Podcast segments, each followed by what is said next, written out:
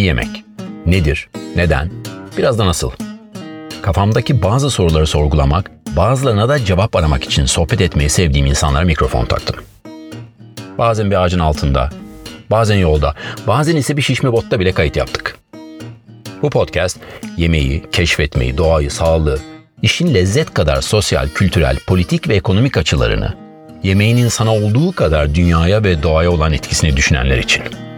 Volvo'nun katkılarıyla. Bu sohbete girmeden çok heyecanlıydım. İşimin önemli bir parçası lezzetli yemek yapmak.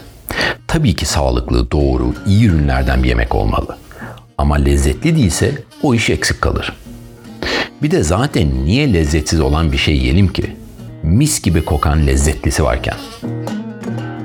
Yemek yerken çok lezzetli olmuş deriz. Ya da bunun hiç tadı tuzu yok deyip burun kıvırırız. Lezzet nedir? Nasıl tat alıyoruz? Koku dediğimiz şey tam nedir? Nasıl çalışır? Gastronominin merkezinde olan ama birçoğumuz için nispeten bilinmeyen bir alandır koku. İşin uzmanlarının bile hala %100 çözemediği çok derin bir alan. Koku olmadığında gastronomiden bahsetmek pek mümkün değil. Koku ayrıca hafızamızla, hatıralarımızla da direkt bağlantılı. Koku uzmanı ve parfümör Vedat Ozan'dan bu konuda öğreneceğimiz çok şey var. Dört kitabı, birçok yazısı ve sayısız podcastı var. Vedat Ozan'la lezzet ve tat arasındaki farkı, kokunun ve diğer duyuların yemekteki önemini, koku hafızamızı, kokuyu nasıl anlattığımızı, kokusuz bir hayatın gastronomi etkisini, kısaca lezzetli yemeği konuştuk. Bu yemek ne kadar lezzetli dendiği zaman aslında neden bahsediyoruz? Yani lezzet çok basit. Hep çocukluğumuzdan beri bu lezzetlidir, bu lezzetsizdir vesaire ama tat mı, koku mu, hepsinin bileşimi nedir bu lezzet? Hepsinin bileşiminin olumlu yorumu lezzet diyebilirim. Çünkü hepsinin bileşimi illa olumlu olmak durumunda da değil. Bazı şeylerden hoşlanmıyor da olabiliriz ama olumlu tarafına gittiğimiz zaman onu lezzet diye adlandırıyoruz. Ee, bütün hepsi içinde yani tat var, koku var, doku var, sıcaklık var. Bütün hepsiyle beraber çünkü sonuçta biz hayatta hiçbir deneyimi tek bir duyuya bağlı kalarak yaşamıyoruz. Bütün deneyimlerimiz birden fazla duyunun işin içine girdiği deneyimler. Ve bu deneyimlerde de duyuların ağırlıkları eşit değil birbirlerine. Her deneyimde bir tane duyu başrole çıkıyor, diğer duyular onun yanında yardımcı rollerde kalıyorlar. İşte mesela sinemadan bahsettiğimiz zaman tabii görme duyusu başrolde ama onun yanında dokunma, işitme bütün bunların hepsi de o deneyimi tamamlayan şeyler oluyorlar. E, lezzet dediğimiz zaman da çok fazla sayıda yardımcı duyu olan e, beklenmedik değil bir başrol oyuncusu olan bir deneyimden bahsediyoruz aslında. Yani lezzet kelimesi tabii hemen tat kelimesini karşılık olarak arıyor. E, Türkçe ve lisanların pek çoğunda da zaten lezzet kelimesi yerine tat kelimesi kullanılıyor. Fakat aslında bu doğru bir kullanım değil tabii. Çünkü tat aslında bizim bir duyumuz. E, temel duyularımızdan bir tanesi. Beş temel duyumuzdan bir tanesi. Fakat tat duyusunun kulvarları kısıtlı. Yani beş tane şeyden fazla sinyal vermiyor tat duyusu. Tatlı, tuzlu, e, acı, acıda da problem var dil olarak aslında çünkü bitter veya ya, da bitter işte, mi yakıcı mı işte yakıcı yani başka bir hikaye evet, değil yani mi? Sansasyonu aslında o işin. Çok çok problemli. Yani acı dediğiniz zaman öyle bir laf söylüyorsunuz ki ortaya söylüyorsunuz ve onun bağlamına göre karşı taraf değerlendirmek durumunda. Yani o an bir şey Adana kebap yiyorsa anlıyor ki yakıcı acıdan bahsediliyor. Ama grapefruit yiyorsa anlıyor ki bitter acıdan bahsediliyor. Çünkü bitter kelimesinin Türkçe bir karşılığı yok. Dolayısıyla geleceğiz karşılıkları ve kelimeleri okay. çok çok okay. önemli. Çok problem var lisanda Aynen. aslında. Ona ona belki sonlarına doğru biraz daha tamam. böyle bir genelini konuştuktan tamam. sonra geliriz. Çünkü buradan böyle bir hayalle çıkmaya niyetim okay. var bilmiyorum. Ne becerebilir miyiz ayrı. e, tatlı tuzlu, bitter acı, ekşi ve işte umami. Yani umami de en son yeni diyorum ama yeni de değil yani. Yüz küsür sene oldu. Hala ne olduğunu kimse kafasına oturtabilmiş değil. E, bu oturtamama tabii aslında umami'nin net tanımlanamamasından da biraz kaynaklanıyor. Dolayısıyla belki de 5 değil 4 artı 1 diyelim ki 4'ünü çok iyi özümsemiş çünkü. Bu 4 artı 1 veya 5 tane kulvarın dışında tat kulvarı bizim hayatımızın içinde yok. Yani Peki çilek biraz daha tadı yok bizim hayatımızın biraz içinde. daha biraz daha çorbayı Aha. karıştırmak adına soracağım. Erken mi soruyorum bilemiyorum bunu ama kokumi veyahut da işte oleogustus gibi yeni kavramlar da atılacak ortaya Tabii, pek yakında. tabii, tabii. Daha önce sizin de anlattığınız işte muhtelif podcast olsun, radyoda olsun veyahut da yazılarda da olsun, başka yerlerde de okuduğumuz zaman e, bunlar var. Çocukluğumda da hatırlıyorum. E, Beyti amca hatta derdi ne öyle ufacık et alıyorsun ağzına doldur şunu dolgunluk hissini al. Kesinlikle. Daha lezzetli olacak yemeğin Tabii, derdi. Tabii. İşte o kokumiye gidiyor Aynen. tabii. Şimdi bunları gidiyor. söylerdi o zaman ve ve hiç düşünmezdik bile.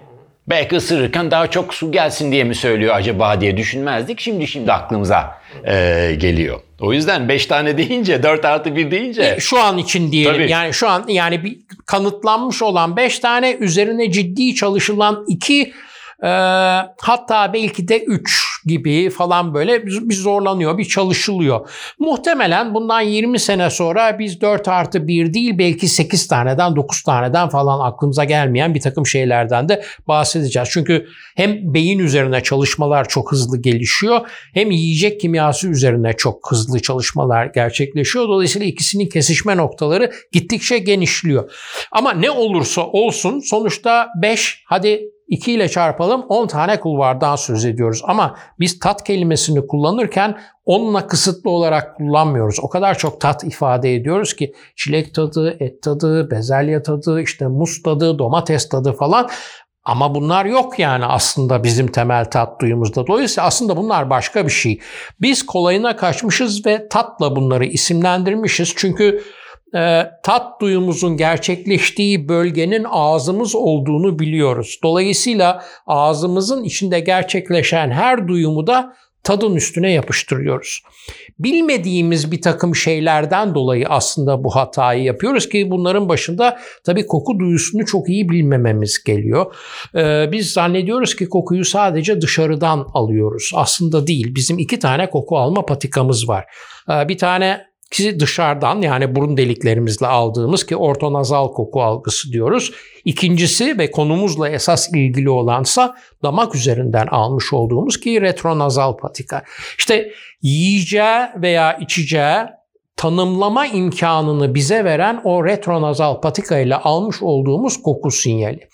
Dışarıdan aldığımıza zaten koku diyoruz. Ağız içinden aldığımıza da aroma diyoruz. Şimdi burada da bir lisan problemi var. Çünkü aroma denilince insanlar yapay olarak üretilip yiyeceğe iliştirilmiş şey zannediyorlar. Halbuki domatesin kendisinde mesela doğal olarak bir aroma var. Dolayısıyla ağız içinden aldığımız her şeyi aroma olarak tanımlamakta hiçbir problem yok. Benim hiç aklıma yani hiç düşündüğüm bir konu değil. Aroma deyince sanki suni bir şeymiş gibi. Ama herhalde gıda endüstrisinin mi bir, bir, bir ittirdiği yoksa insan yani ni- niye böyle bir şey oluyor Gıda acaba? endüstrisine reaksiyondan kaynaklanmış olabilir. Kelime yabancı. Gerçi sadece öyle de kullanılmıyor. Mesela parfümde de aromalardan bahsediyor Evet, insanlar. O da doğru içkide, değil. şarap yani o da ya aslında İçkide, değil. Bu- şarapta bu- yani, doğru. O da İçkide, kolay. Burundan, da. burun diyoruz, geçiyoruz onu belki ama. Şimdi o, orada da iki aşamalı bir değerlendirme var. Yani mesela içeceklerde işte ne bileyim ben şaraptı, viskiydi, kahveydi. Yakın zamanlarda çayda falan da çok başladı bu. Hep iki kademeli değerlendirme yapılıyor. Yani bir ortonazal burunla dışarıdan aldığımız değerlendirme. Bunun ismini genellikle burun diye tabir ediyorlar. İkincisine de damak diyorlar. İşte o da retronazal koku algısı. Şimdi bu ikisini de ayrı ayrı tanımlamak önemli. Çünkü ikisi birbirinin aynı değiller. Yani burunla aldığımız aynı yiyecek maddesi burunla kokladığımızla damak üzerinden kokladığımız arasında farklı bir sinyal veriyor bize. Şey çok ya tabii çok rahat söylüyorsun. Yani damakla koklamak. Bir dakika dur tabii. diyecek çoğu kişi. Bu işle ilgilenen insanlar vesaire değilse ya ne diyor lan bu damakla koku mu alınır? Ama o kadar önemli ki bunun Tabii, anlamak tabii, ve, tabii, tabii. ve düşünerek o zaman yemek yemek ya da bir şey içmek. Yani netleştirmek için şunu söyleyeyim aslında. Damak yoluyla veya burun yoluyla diyeyim daha iyi anlaşılır. Çünkü kokuyu aldığımız yer daha doğrusu e, koku dediğimiz şey bizim moleküllerden oluşuyor. O moleküllerin e, bizim vücudumuzda buluştukları yer burnumuzun iç üst yüzeyi. Orada bizim reseptörlerimiz var.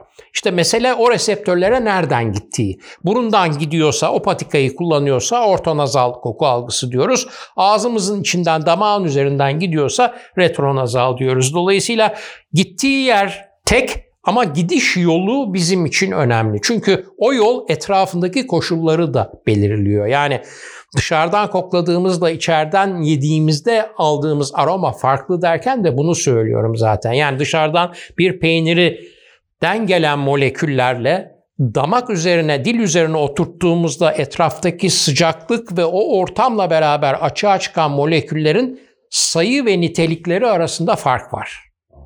Yani e, küflü peyniri çok sevebilirsiniz ama ben kimseyi görmedim ki küflü peynirin kokusuna hayran olarak gidip yesin. Koku genellikle küflü peynirlerde çok tercih edilen bir şey değildir. Yani dışarıdan süper gelmez. Biliyorsanız çok lezzetli olduğunu bilirsiniz. Yani bir gorgonzolayı uf diye kimse gidip koklamaz ama damak üzerine oturttuğunuz zaman Orada ortaya çıkan koku yani aroma dışarıdan kokladığımızdan çok farklı bir yere götürür Bunun tükürükle bize. mi ilgisi var? Tükürüğün yapısıyla ilgisi var, ağız içinin sıcaklığıyla ilgisi var. Dolayısıyla açığa çıkan moleküller artı dışarıdayken yanında olan duyu bizim görme duyumuz. Ağız içine girdiği zaman dokunma duyusu devreye giriyor, tat duyusu devreye giriyor. İşte ne bileyim ben gorgonzoladan bahsediyorsak hem biraz tatlılık devreye giriyor hem biraz bitter acılık devreye giriyor. Yanında da o aroma devreye giriyor. Dolayısıyla böyle toplam çok zengin bir deneyim yaşıyoruz.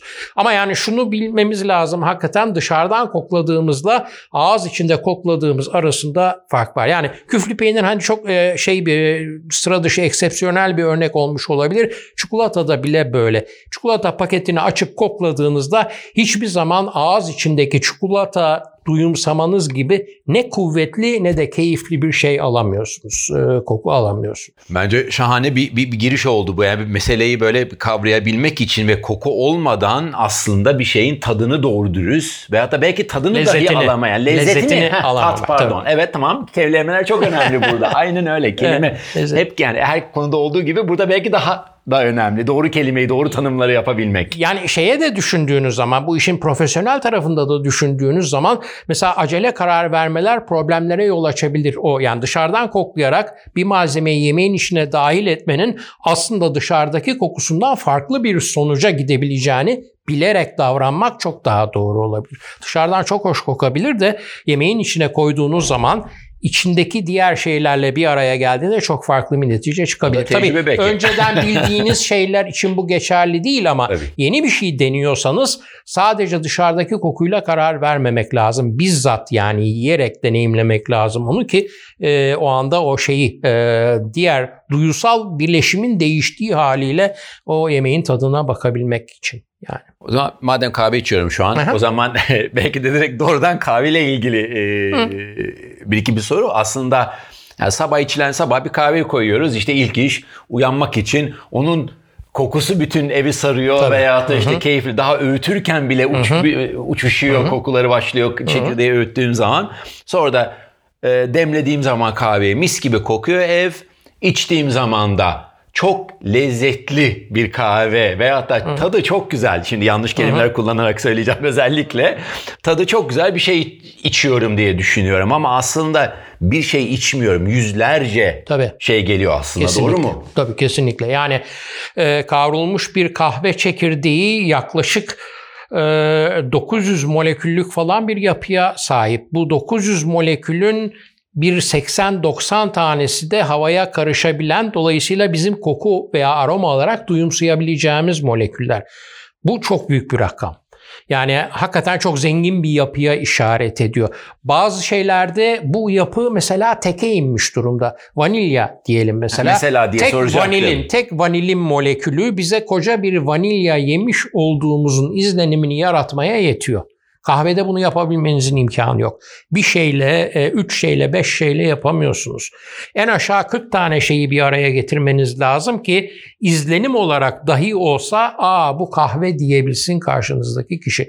Hep kokudan ve aromadan bahsediyorum bu arada. Tat olarak yani temel tat olarak gittiğimizde zaten kahveyi tanımlama imkanımız yok bizim. Yani burnunuz tıkalıyken şu kahveyi içtiğinizde bitter acı bir sıvı içmiş oluyorsunuz. O bitter acı sıvı her şey olabilir.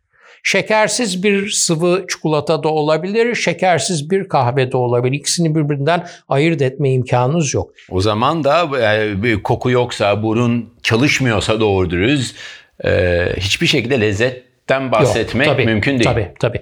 Ya lezzet tabii bizim insanlar olarak evrilmiş olduğumuz bir aşamayı temsil ediyor. Bu haz ve işte keyifle evet, evet, ilgili keyif, keyif, bir şey. Tamamen keyiften. Bizim Tamamen işimiz keyif işi. Yani şey. sağlık tarafında değilim şu an bilmem Evet. ne. Tamamen biz şu an key- keyifli yani keyifli bir kahve ile keyifsiz bir kahvenin arasındaki Tabii, tabii. konuları konuşuyoruz belki. Yani şunu söylemek istiyorum. Biz açlık giderme endişesinden bahsetmiyoruz Tabii ki. aslında. Açlık giderme endişesi devreye girdiğinde bu aslında bir güvenlik kontrolü yerine geçiyor. Bir de o var yani e, daha önceki deneyimlerimde buna benzer kokulu bir şey yediğimde ben işte ne bileyim midem mi bulandı, e, ağrımaya başlayıp yerlerde mi yuvarlandım onun şeyini sinyalini veriyor. Çünkü bu güvenlik sinyalleri de aslında bizim beslenmemizle ilgili şeyler. Yani bizim üç tane yerken üç tane e, güvenlik kadememiz var. Birincisi bir dışarıdan değerlendiriyoruz. Bütün bunları haz ve keyiften bağımsız olarak Evet, evet. en ilkel halimize dönerek söylüyorum.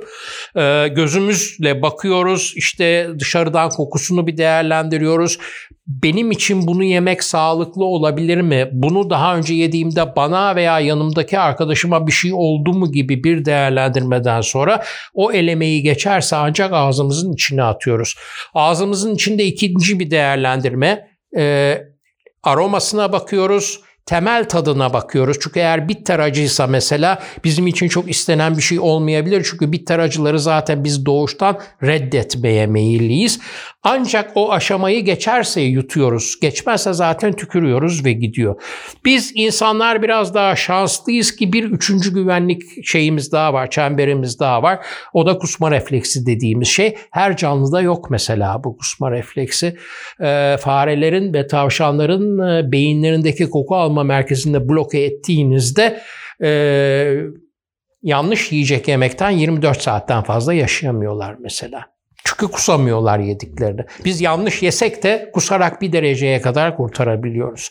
Yani aslında çok hoşlanmadığımız ve kibar bulmadığımız kusma eylemi aslında bizim için hayat kurtaran bir eylem. Yani kusalım demiyorum ama yani böyle bir şey de Yani var. çok içki içtiğimiz zaman da akşam Tabii eve o da bir, gittiğinde o da bir denge kurma. kusum. O da bir denge kurma. Yani terlememiz de bir denge kurma. Sonuçta bir takım dengeler var. Onları devamlı muhafaza etmek zorundayız biz. Dediğim gibi ama bunlar haz veya keyifle değil daha öncesiyle daha temel bir takım ihtiyaçlarla ilgili bir şey. Çünkü biz artık insanlar olarak öyle bir evrim geçirmişiz ki hakikaten açlık gidermek için yemek yemekten tercih ederek yemek yemeye geçmiş durumdayız. Hangi ekonomik durumda olursak olalım yemekle ilgili bir tercih yapıyoruz biz artık çünkü. Şöyle bir soru sormuş. Tercih derken oraya hemen gireyim. Şimdi ben sevdim, öbürü diyor ki ben sevmedim. Şimdi zevk, renkler, zevkler tartışılmaz diyoruz vesaire ama aynı zamanda e, ka- kahveden açıldım. Yani kahve yani ipliğimiz kahve olsun hadi bugün. Yani kahveden ilerleyeyim. Şimdi e, bundan e, hatırlamıyorum işte 8 8 sene önce daha daha bile çok olmuş olabilir. 8-9 sene önce bir e, kahve işine girmiştik. E, Chronotrop diye bir kahve e, markamız vardı. Kahve kavuruyorduk. İyi kahve kavurduğumuzu düşünüyorduk. E, ve e, Türk kahvesini biraz kurcalamaya başladık. Ve e, lezzetli bir Türk kahvesi. Yani bitter acı, e, koyu renkli bir sıvı değil, ee, kahve çekirdeğindeki meyvemsi, asiditesi yüksek, Evet. keyif veren bir sıvı yapabilir miyiz? Sıvı diyorum özellikle yaratabilir miyiz? Türk kahvesi metodu ile. Araştırdık, araştırdık farklı kavurma metodları, özellikle Etiyopya ve benzer e, Afrika'daki e, belli çekirdekleri kullanarak çok güzel bir noktaya vardık, yaptık, çok çok memnun kaldık.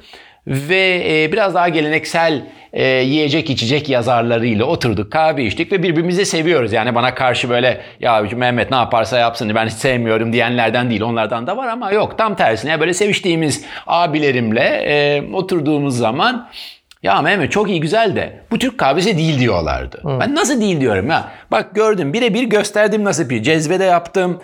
Öyle yaptım şöyle yaptım gramajını doğru oturttum. Niye? Ya bu böyle bir başka bir şey bu. Yani şöyle bir acı kahve yok mu? Şimdi ben ne yaparsam yapayım onu ikna edemedim. Edemedim de sonunda.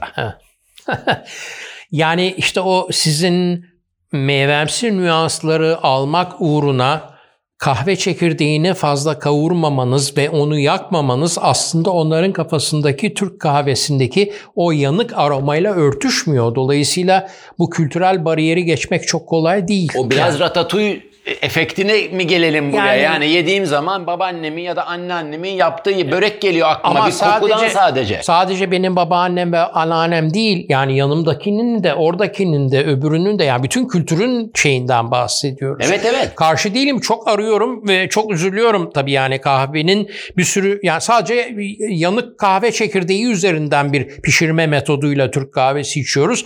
Belki ileriki jenerasyonlarda yani sizin de o deneyiminiz Evinizin desteğiyle işte bu yeni nesil kahve biraz daha farklı. Artık çekirdek de önemli. Nasıl toplandığı, nasıl fermente olduğu vesaire. Bunları da merak eden bir yeni jenerasyonla belki Türk kahvesi dediğimiz pişirme yönteminde de farklı bir takım lezzet arayışları gelebilir ama hali hazırda belli bir yaşa gelmiş oturmuş insanlarda e, zor veya olmaz demeyeyim ama çok kolay değil yani tabii o Şöyle bir şey oldu yani. çünkü tam o dönemlerde yurt dışından gelen e, anlaşanlı aşçı arkadaşlarımız hadi isimler önemli değil ama ya dünyanın önde gelen e, aşçıları, yiyecek içecek yazarları vesaire onları da aynı şekilde pişirdim ve ya bir Türk kahvesi içer misin dediğim zaman e, ya ben bir espresso içsem ya dene bak yeni bir şey deniş, deniyoruz burada ya denesene o kadar şey olma kapalı olma. İyi peki dediler kırmamak için. İçip ya bir dakika müthiş lezzetli olmuş. Ben yani kahvenin çok saf, tertemiz, müthiş bir kahve olmuş bu e, diyorlardı o zaman.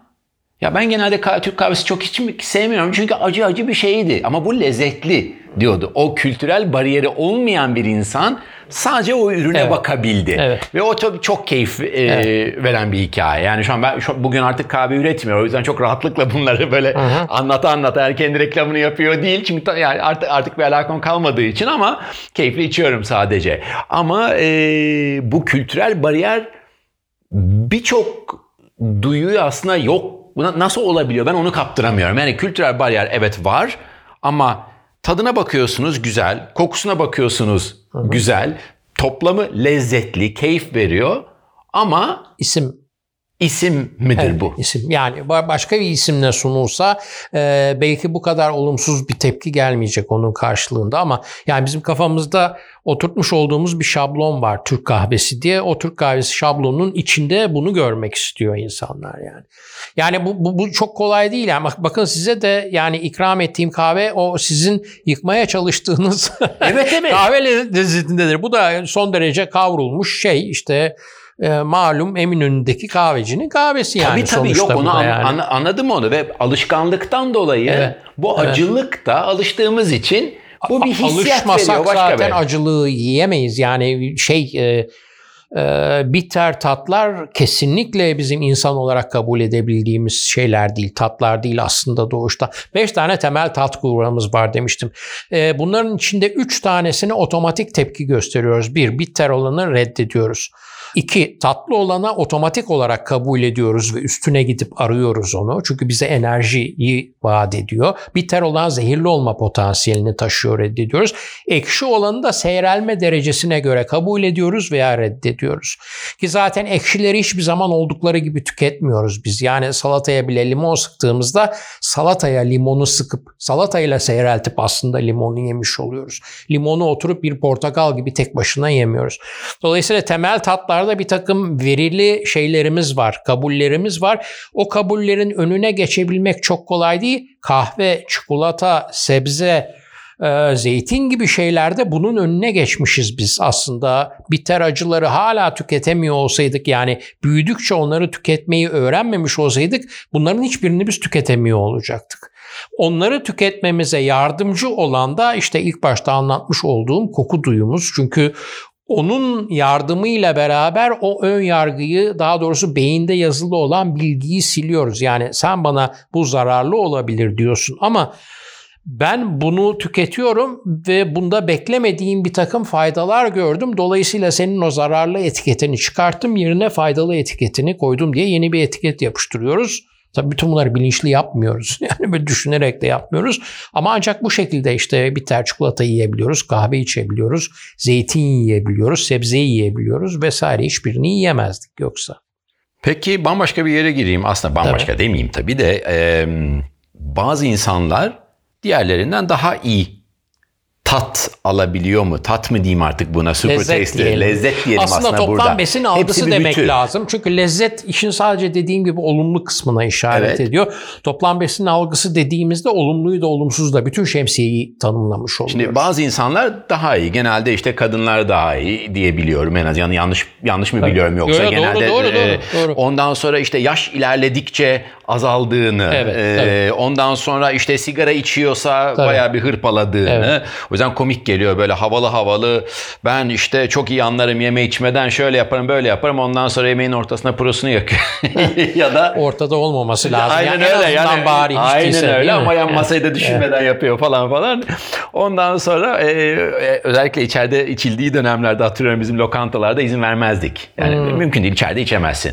E, ya- yandakini rahatsız ediyorsun yemek yerde vesaire e, yerken vesaire ama e, bu bu bazı insanlarda mesela bazı çocuklara bakıyorsunuz aynı ailede aynı şeyleri büyüm, büyüyerek yiyorlar. İşte anne baba aynı yemekleri pişiriyor. İki kardeş biri muazzam alıyor o, o, o tadı ve kokuyu ve bütünüyle ve doğal olarak ya ben bu, bu- ben bunu içtiğim zaman bilmem ne kokusu tadı alıyorum benzetmeler yapabiliyor.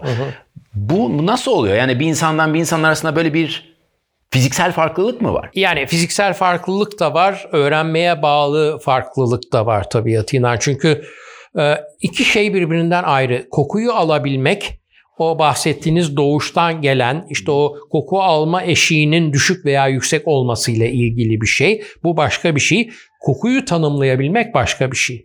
Kokuyu tanımlayabilmek için müracaat etmek zorunda olduğunuz yer belleğiniz. Dolayısıyla koku belleğiniz ne kadar genişse o kadar çok tanımlama yapabilme imkanına sahip oluyorsunuz. İşte bunun için e, ne bileyim ben şarapta, viskide vesaire tadım setleri var, koku setleri Evet, var evet. mesela. İnsanlar onlarla koku belleklerini geliştiriyorlar ki çok kompleks bir bütünü kokladıkları zaman içinden işte şeftaliyi ne bileyim ben e, isli füme olan kokuyu vesaire falan çıkartıp isimlendirebilsinler. Uzaktan çok kolay gelse de aslında gözümüz kapalı olarak kokladığımız şeyleri isimlendirmemiz eğer bellekte disiplinli bir kayıt yapmadıysak kolay değil. Yani portakal kokusunu dahi burnunuzu tıkayıp koklatsam portakal kokusunu sistemli bir şekilde çalışmadıysanız tak diye dilimin ucunda der kalırsınız. Siz kalmazsınız çünkü bu işin profesyonel tarafındasınız. Zaten yani kokuyla ilgili meslekler sayılırken sadece parfümörlük yok bu işin içinde işte. Parfümörlük, e, aşçılık, şeflik. Hani şefliği daha şey olarak kabul edeyim. Yöneticilik Daha, evet, operasyonel Tabii, bir tabii. meslek aslında şeflik. Çünkü şef olması için şef olmayanların da yanında çalışıyor olması lazım. Onun için aşçılık daha doğru bir tanım Tabii. olabilir bunda. Ee, işte ne bileyim önologluk veya işte baristalık vesaire veya kahve kavuruculuk, viski harmancılığı bütün bunlar hep kokuyla ilgili meslekler. Niçin kokuyla ilgililer? Çünkü bu insanlar çalışmışlar ve koku bellek bankalarını genişletmişler. Genişlettikleri için hem kokuları tanımlayabiliyorlar hem kokuların bir araya geldiklerinde nasıl bir bütün ortaya çıkartacaklarını biliyorlar. Çünkü bu iş 2 artı 2 4 gibi bir şey değil. 2 artı 2 5 de değil. 2 artı 2 eşittir A. Yani tamamen farklı bir şey yani. Güzel. Evet. evet. acaba kaç sayı diyecek? 30 mu diyecek Yok, acaba yok. diye kafada Hayır, düşünürken tamamen oyun A değişiyor. çıkıverdi. Tamamen oyun Tabii, değişiyor. Aynen öyle. Evet. Peki o zaman madem 2 artı 2 eşittir A diyorsak o hiç alışık olmadığımız bilimsel bir formül aslında. O zaman oradan direkt bilime doğru yavaş yavaş. Ya bilim nereye gidiyor? Çok yeni özellikle Covid'de bir sürü böyle Covid döneminde işte kokuyu kaybettik, tat almayı kaybettik, kokuyu kay bir sürü şeyleri kaybettik. Tam Hı-hı. belki neyi kaybettiğimiz dahi Hı-hı. bilmeden ama makaleler yazılmaya başladı. Nispeten işte Harvard Magazine'de yeni bir Hı-hı. en son sayısında galiba baya böyle bir detaylı bir Hı-hı. makale vardı ve 90'lara kadar ne yani çok az bir şey biliniyordu. Bu, yani nereye doğru gidiyor? Bilim, araştırma nereye gidiyor bu işte? Ya özellikle koku ve yani duyu kayıpları üzerine çok büyük gelişmeler olacağını düşünüyorum. Yani e, şöyle bir laf vardır. Bir musibet bin nasihatten evladır falan gibi. Tabii şimdi bunu söylemek de istemiyorum. Çok can kaybı oldu çünkü ama yani bu Covid belki bir takım şeylerin önünü açacak. Daha önce önemsenmeyen, yok sayılan bir takım alanlara insanlar daha iyi eğilmek zorunda kalacaklar. Duyu kayıpları da bunların içinde. Ki işte anozmi dediğimiz o koku duyusunun kaybı pek çok insan Covid geçiren yaşadı. E, büyük bir bölümünde geriye geldi ama biz bu olayı sadece iki yıldır yaşıyoruz İleride nasıl tepkimeler doğuracağını çok fazla henüz bilemiyoruz. Ee, dolayısıyla bunların üzerine çalışacaktır insanlar. Dediğiniz gibi 90'lar hatta daha geri 80'ler falan aslında koku üzerine çalışmalar. Ondan önce bir çalışma yok. Yani insanlar kokuyu soyut bir duyu zannediyorlar. Halbuki ne diyoruz? Molekül diyoruz, reseptör diyoruz. Gayet somut şeylerden bahsediyoruz. Fakat bütün tarih bunu çok soyut olarak değerlendirmiş. Dil demiştik. En büyük problemi koku duyusunun aslında kendine ait bir dili yok. Yani hep başka duyulardan ödünç kelimelerle bu işi idare etmişiz. İşte ağır koku demişiz, ağır kas hareketleriyle ilgili bir şey. Sivri bir koku demişiz, dokunma duyumuzla ilgili bir şey. Tatlı koku demişiz, tat duyumuzla ilgili bir şey. Olmadığı zaman benzetme işte yağmur sonrası toprak gibi kokuyor, yeni kesilmiş çimen gibi kokuyor falan. Kokuları tanımlayacak bir kelime şeyimiz yok, çok, hazinemiz çok zor. yok. Şimdi işte masada duran kutuyu tarif edebilirim. Dikdörtgen ismi evet. var. Evet. Hatta silindir diyebilirim, sfer evet. diyebilirim, diyebilirim de evet. diye konik diye ne bileyim ben ne diyeyim bir sürü. Ama ben bilmiyorum kokuyu nasıl tarif edeceğimi. Edemezsiniz evet. Şey gibi değil yani bu. Ee, işte bir bayrakta sarı var derken limon sarısı dediğinize demenize gerek yok. Sarı dediğinizde herkes anlıyor çünkü bunu. Kokuda böyle Aa, bir ortak derim, dil yok. derim, öyle evet. derim, böyle derim evet. ama bir şekilde tarif edebilir mi? Evet. Böyle bir yani şimdi bu işin belki çok uzantılı tarafı bu bu e, kelime vokabülerini oluşturabilmek ama e, daha basit yani derin zor vokabüleri oluşturmak yani uzun yıllar sürecek bir çalışma diye varsayıyorum ama e, örnek acı, bitter gibi, bitter acı, hep bitter acı deyip Hı-hı. diyorsunuz. Yani acı acı yok. Yani bitter acı diye yani Demek, kullandığınız kelime evet, bu değil mi? Evet, evet. Türkçede e, böyle bir e, vokabüler oluşturmak e, ya da böyle bir sözlük oluşturmak Diyordum ya böyle acaba buradan çıkarken böyle bir bir şey yakalayabilir miyim diye. Yani gerçekten bugün bilinçli bir şekilde e, hepimize bu bu işte çalışanlara ve e, diğer bütün bundan sonraki nesillere okullara sıfırdan ya bakın çocuklar bu budur. Yeni kelime icat edelim. Nasıl bilgisayar yeni bir kelime computer de demiyoruz. Bilgisayar diyoruz. Çok da güzel bir kelime. Bu nasıl e, yapılabilir?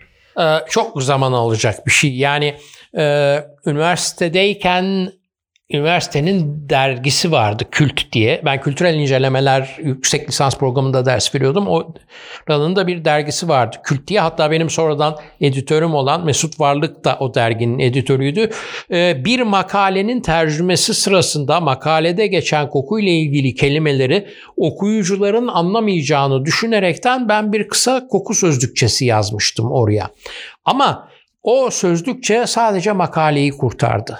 Onun dışında yeni bir koku dili oluşturmak için insanların o kelimeyi okuduklarında yaşamış oldukları kokusal deneyimle eşleştirebilmeleri lazım.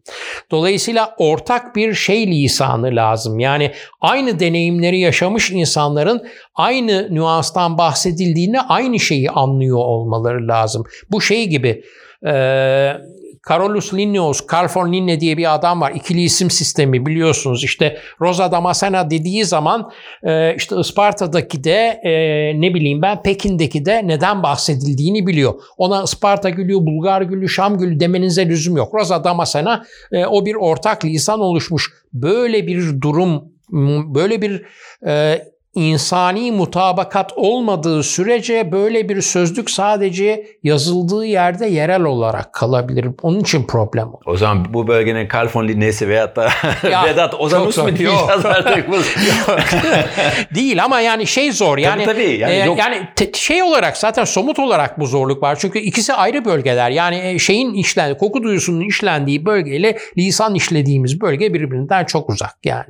Şeyde e, bu Gordon Shepard'ın Neurogastronomy e, kitabında aldığımız kokunun açlık, tokluk veya yani bu duruma göre değişebileceğini hatta kızgınlık veya da Tabii. mutluysam kokuyu farklı hı algıladığımı yazıyor. Hı hı Yani o, o kadar kompleks bir şey ki aslında bunu çok, söylediği çok, zaman. Yani. Çok.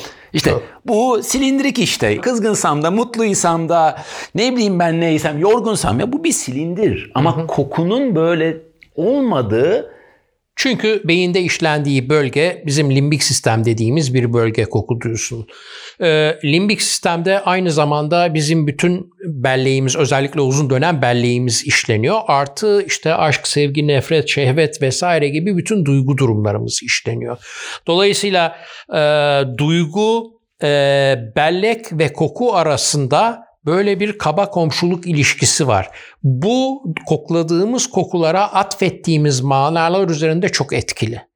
Çünkü bellek dediğimiz zaman kişisel geçmiş işin içine giriyor. Bir kokuyla ilgili yaşamış olduğumuz kişisel deneyimler bizim o kokuyu sevmemiz veya sevmememize kadar götürüyor. Koku dediğim zaman parfümü kastetmiyorum. Bu bir yiyecek de olabilir.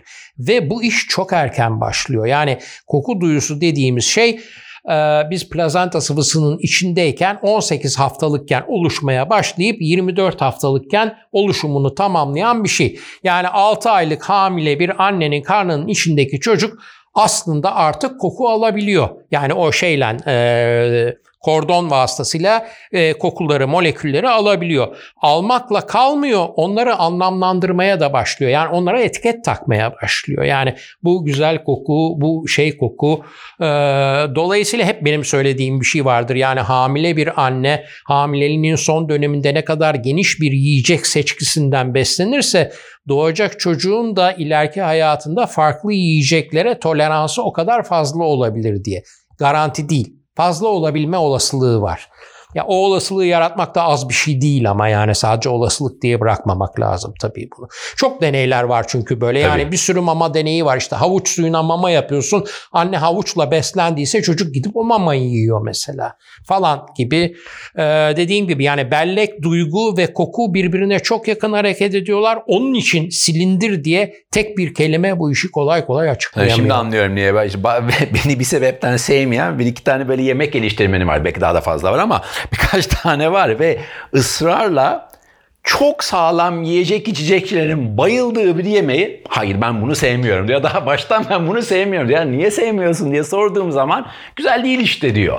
Acaba o gün kızgın olduğu için ya da mutsuz olduğu için mi olabilir mi ya diye o, o da olur, kendi o da, o da olabilir. Ya yemek mi kötü bilemiyorum. O da olabilir. O yemeği oluşturan bileşenlerden bir tanesini daha önce yediğinde çok olumlu bir durum yaşamamış. Dolayısıyla o durumu sizin yemeğinize de taşıyor olabilir tabiatıyla. Şunu, yani şunu söylemek şakası istiyor. bir tarafa ama anladım, yani, anladım. yani hakikaten e, anlay, anlam veremiyordum bazen. Israrla bu ve samimi bir şekilde aslında. Evet. Ben sevmedim bunu diyor. Ya nasıl sevmezsin? Bak ben aynısını tadıyorum. Çok lezzetli diyorum ve ısrarla anlaşamıyoruz. Yani yemek o çok şey ya çok karmaşık bir konu. Yani tabak, ortamdaki ses, ortamın havası bütün bunlar o kadar çok şey biliyorsunuzdur Charles Spence'in bir sürü çalışmaları var. Yani ortama verilen sesle yemeğin tuzluluğunda bile algıyı değiştirebiliyor. Veya aynı cipsi yedirip cipsin taze mi bayat mı olduğunu bile değiştirebiliyor. Dolayısıyla çok bileşenli bir şey. Çünkü e, en önemli deneyimlerimizden bir tanesi yani yemek yemek kadar beyni çalıştıran başka bir eylem bizim hayatımızda neredeyse yok. En yaşamsal şeylerden bir tanesi. Nefes almak belki daha yaşamsal ama o çok otomatik olarak yaptığımız bir şey. Zaten Orada bir değerlendirme yapmıyoruz tabii. zaten. Ee, bu bu işte ortama veren verilen ses deyince şey geldi aklıma da işte gelmeden önce böyle bir iki bir not almıştım. Ee, hem Osteria Francescana'da e, Massimo Bottura'nın lokantası aynı zamanda işte e, Roca kardeşlerin işte Can Roca lokantasında da kokuyla çok e, oynaştılar Hı-hı. ve e, işte e, Osteria Francescana'da hatta Cemre sen anlatmıştın burada Antonella Bondi diye bir e, yanılmıyorsam e, parfümör yanılmıyorsam e, e, yenilebilir bir parfüm yaratmış ve salatanın üstüne bu yenilebilir parfüm ne demekse bu aslında yenilebilir parfüm. Bütün yemekler, bütün yemekler bir şey yenilebilir parfümdür aslında. aslında. Aynen. Evet, evet. Ama hayatımda ben böyle lezzetli bir salata yemedim diyor. Bir tane başka örnek Kanroka'da e, eski bir kitabı böyle sahaflardan kitap kokar ya böyle hafif Hı-hı. böyle küfümsü böyle kokar. Küf demeyeyim de bir rutubetimsi kokar. O kitabı damıtmışlar. Hı. Ve o yemeğe karıştığı zaman beyindeki eski hatıraları hafızalara doğru yönlendirmeye yani çok zorluyorlar. Çok tabii. Biraz yani moleküler, evet, gastronomi, evet. hikaye, pazarlama bilemiyorum artık. Yani, ama kokuyla bu kadar bu, bu, bu lokantaların yani bir dönem çok yapıldı. Biraz şu an artık tırnak içinde modası geçmiş ama bundan aşağı yukarı bir 10 sene önce falan çok oynuyorlardı. Yani Heston Blumenthal'dan tutun işte Ferran Adria'lar vesaireler yani 15 sene önce belki. Yani hep moleküler gastronomiden Tabii bahsediyorsunuz. Hep onlarla oynaşanlar. Yani sürekli bir yani evet koku bütün tecrübemizi çok etkiliyor. O zaman başka noktalara dokunalım. Hı hı. Fısfıslarla, parfümlerle, bilmem nelerle başka yerlere doğru götürelim işi. 1930'larda e, Filippo Marinetti'nin fütürizm diye bir akımı var. Aslında bu işler ilk orada kurcalanmaya başlanıyor. Ben hep moleküler gastronominin doğuşunu oraya dayandırıyorum. Çünkü e, onun da bir lokantası var biliyorsunuz. Küçük ve işte fütürist bir şey yemek reçetesi çıkarttı. Mesela orada garsonlar konuklar yemek yerken belli bir şeyde anda devreye girip içeriye tabakların üzerine parfüm sıkıyorlar. Ve o arada konukların işte kadife okşamaları isteniyor falan gibi. Tabii o sanat yaptığı için işin yemek kısmının da ötesine geçmiş durumda ama şimdi o zaman tohumu atılmış olan bu anlayışın işte bir 10 yıl öncesinde çok daha farklı mekanlarda daha yaygın olarak ortaya çıkmış olduğunu görüyoruz. Sonuçta böyle dışarıdan bir aplikasyonla olsun veya olmasın bir şey yiyorsak veya içiyorsak koku kaçınılmaz olarak o işin içinde var zaten. Yani dışarıdan bir şey ilave etseniz de etmeseniz de, deneysel bir tarafa gitseniz de gitmeseniz de, dalından domatesi koparıp yediğinizde o işin içine koku bir şekilde girmiş oluyor. Parmakları kok kokluyor. Yani domatesin kok- esas kokusu da bir yeşil sapında onun için sapıyla yeşil sapıyla beraber satılan domatesler hep daha cazip geliyor ama o sapı çıkarttığınız zaman onun %60'ı falan gidiyor orada. O satın alırkenki karar vermeyi çok etkiliyor tabii. Abi öğütürken de öyle oluyor. Öğüttüğünüz an o kadar uçup gidiyor ki her bir şey. Uf müthiş müthiş müthiş. Ama sonra hemen uçup gidiyor. Yok oluyor. Evet. Ve böyle bir o beklentiyle sonra hayal kırıklığı oluyor aslında ama. İçerken zaten dışarıdan aldığınız gibi hep söylüyorum ikisi farklıdır diye. Aha. Kahvede de dış kokuyla damak üzerindeki koku arasında çok büyük fark var. Ama başka şeylerle mukayese ettiğimizde daha zıt olabilecek farklar mesela kahvede yok. Yani e, o vermiş olduğum küflü peynir örneği daha doğru bir örnek. Orada çünkü iki tane çok farklı yön var. Küflü peyniri dışarıdan kokladığınızda hani uzakta dursun veya işte bavulumda taşıyacaksan bunu bir kilitli poşete koyayım diyebilirsiniz. Ama damak üzerindeyken tam bir şey keyif patlaması yaratabiliyor yani. Bu kokuyu antrene etmek. Hı hı.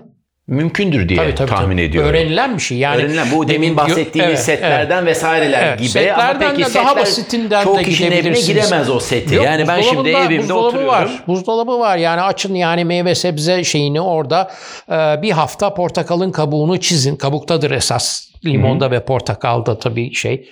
Yani limonatanın aslında kabuktan yapılması gibi söyleyeyim. Hani sıkarak yaparlar aslında biliyorsunuz kabuktadır bütün aromatik yapı.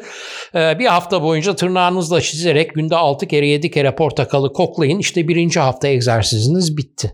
E, yanında ne var? İşte ne bileyim ben mevsimin başka bir meyvesi grapefruit var. Yakın aile ama farklı kokuyor.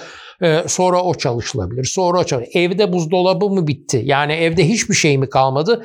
E, gidin bir şeye baharat dükkanına oradan tek tek baharatlar alıp birer hafta çalışın. Yani bir hafta karabiber çalıştıktan sonra işte içtiğiniz bir viskinin içinde bunun içinde baharat geliyor bana diye rahatlıkla diyebiliyorsunuz. Peki bunu nasıl tanımlayacağız? Gene geliyoruz vokabülere geliyoruz. Yani evet. bir Eskimo'nun karı e, evet. tarifi yani karın her türlüsü için şekli şemalı tonu, rengi, dokusu için farklı bir kelimesi varsa hı hı. yani belki bu kadar yoktur ama vardır yüzlerce ya da işte onlarca çeşit. Böyle bir şey gelir mi? Yani çok uzun bir hikaye. Tekrar oraya geliyorum biliyorum yani sonlarına doğru geliyoruz şimdi ama bu portakalın işte tırnağımla çizdim diyelim ki bir hafta hı hı. boyunca portakalı. Sonraki hafta grapefruit'u çizdim. Sonraki hafta limonu çizdim. Sonra kanepeyi çizdim. Sonra varat dükkandaki bilmem neyi çizdim. Nasıl anlatacağım ben bunu? Ah e, o meyveyi tanımayan birisine tabii onu anlatabilme imkanınız yok. Aslında işin daha da bir sonraki aşaması var. Çünkü e, portakal dediğimiz zaman biz bir bütünden bahsediyoruz. Ama aromatik yapı o bütünün de parçaları. Yani e, demin kahve örneğini bahsederken söylemiştim 900 küsur molekül var. Bunun 80 tanesi hadi indirdiniz 40 tanesi falan kahve izlenimi yaratıyor. Dolayısıyla kahve kokusu dediğimiz zaman onu parçalara bölüp 40 ayrı molekülü de konuşuyor olabilirdik. Mesela parfümör olsaydınız moleküller üzerinden konuşmak durumundaydınız. Orada bu lisan sıkıntısı çok fazla olmazdı ama sokaktaki insanın anlamayacağı kadar da teknik bir konuya dönüşürdü bu iş. Ya bunlar tabii bütün bu konuşmalarımız aslında analitik bir şey, bir yaklaşımla yapmış olduğumuz konuşmalar. Siz bir bütünün içinden bir kokuyu tanımlamasanız da almış olduğunuz haz veya keyiften bir şey kaybetmiyorsunuz. Hiçbir o şeyi bilmeden de büyük bir keyifle yiyebilirsiniz. En güzeli yani. de bu o zaman. büyük yani, bir keyifle. Çünkü evet.